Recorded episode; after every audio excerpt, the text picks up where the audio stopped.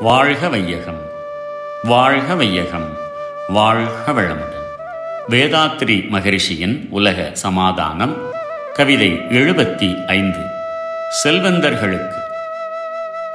செல்வந்த சகோதரர்கள் இத்திட்டத்தால் சிறிதளவும் மன வருத்தம் கொள்ள வேண்டாம்.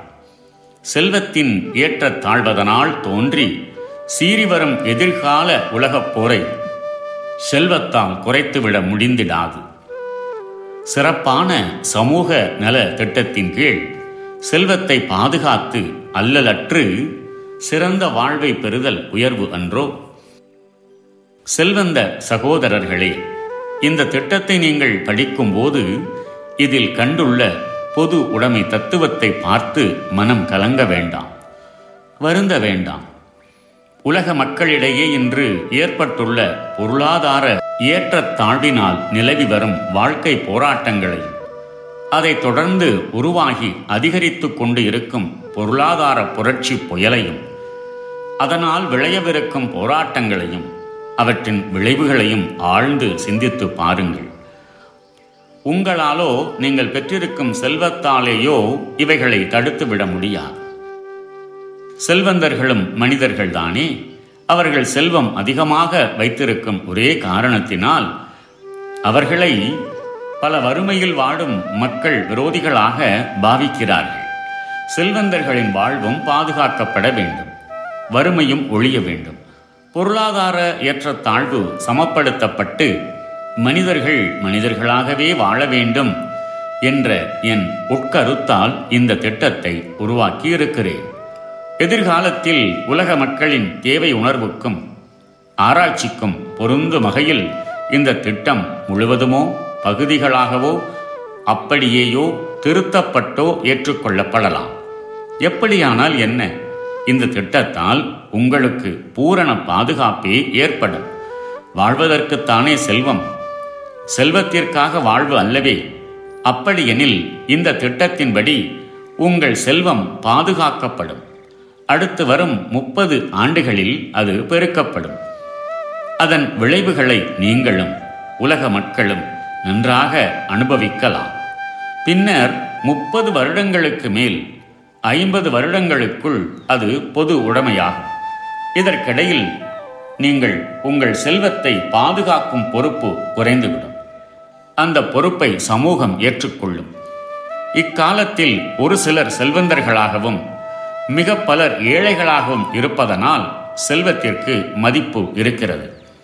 எல்லோரும் செல்வந்தர்களாகிவிட்டால் செல்வத்திற்கு மதிப்பு எப்படி ஏற்படும்? முற்காலத்தை விட இப்போது செல்வந்தர்களின் எண்ணிக்கை பெருகிக்கொண்டே இருக்கிறது. மனித இனம் உஷாராக யுத்தமில்லாமல் வாழ்ந்தால் இன்னும் மிக குறுகிய காலத்தில் செல்வந்தர்களின் எண்ணிக்கை மிக வேகமாக அதிகரித்துவிடும். அதுவரையில் பொறுத்திருந்து பின்னர் பொது உடைமையாக்கலாமே என கேட்கலாம். முற்காலத்தில் ஏழைகளாக இருந்தவர்களில் பெரும்பாலோர் சிந்தனையற்றவர்களாகவும் சிந்தனையுடையோர்கள் பொறுமையில் மிகுந்தவர்களாகவும் ஏழ்மை விதிப்பயன் என்று பொதுவாக எண்ணிக்கொண்டவர்களாகவும் இருந்தார்கள். ஆனால் இந்த காலத்தில் சிந்தனை சக்தியும் வாழ்க்கை அனுபோக உரிமை உணர்ச்சியும் பெரும்பாலும் எல்லோருமே இயந்திர விஞ்ஞான கருவிகளை கையாளும் திறமையும் பெற்றவர்களாகி விட்டார்கள்.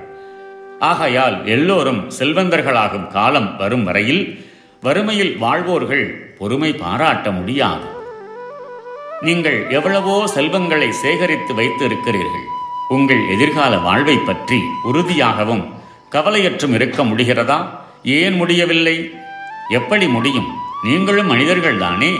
எண்ணிறந்த மக்கள் வறுமையின் காரணமாக எண்ணங்களை சிதறவிட்டு வருந்திக் கொண்டிருக்கும் போது அவர்கள் மூளைகளில் தோன்றி எல்லோருடைய மூளைகளிலும் தாக்கும் வாழ்க்கை போராட்ட கவலைகள் உலகில் யாரைத்தான் நிம்மதியாக அமைதியாக இருக்கச் செய்யும். இந்த உண்மையை உங்கள் அறிவில் பதித்துக் கொள்ளுங்கள்.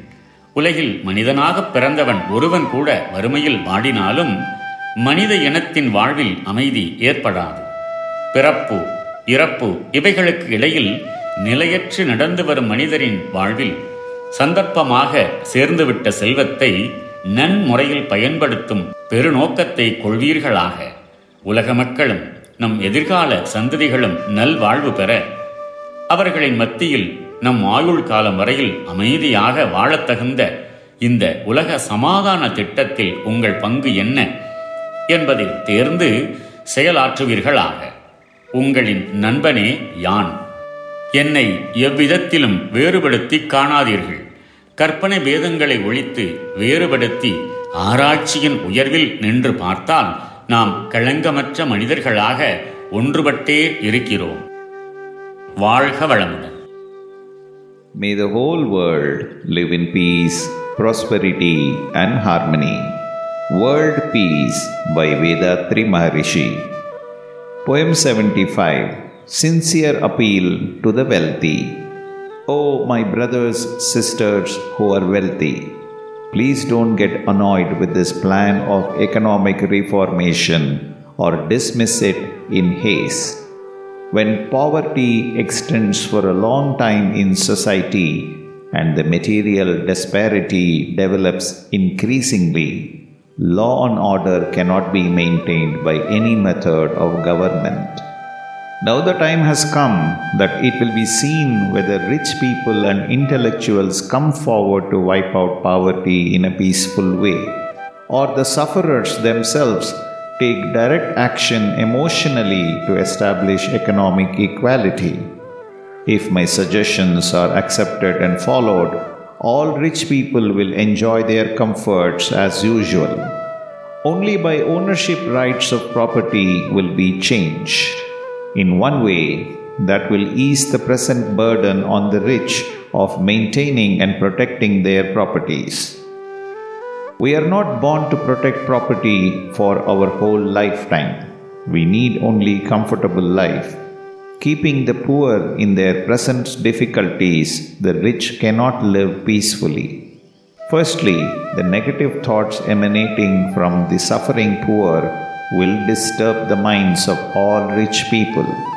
Secondly, diseases and illnesses developed by their unhygienic way of life due to poverty will affect one and all in society.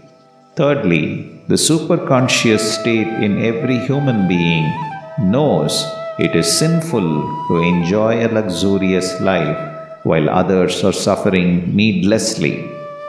So far as this knowledge is ignored, the guilty conscience becomes a bad karma for the mental and physical health of the rich. If a prosperous and healthy society is formed, there should be no poverty and poor people. Rich people can bring about economic equality by graceful, loving, and charitable actions. The poor people will bring the economic equality through turmoil and disaster. What should we do? I am not a politician trying to divide people into sects. I am only concerned with spiritual and social service. If accepted for implementation, my suggestions will protect rich people from all kinds of dangers and difficulties. Think deeply, make your minds broader and peaceful. May the whole world live in peace, prosperity, and harmony. நம் கடமை அறவாழ்வு நாட்டத்தே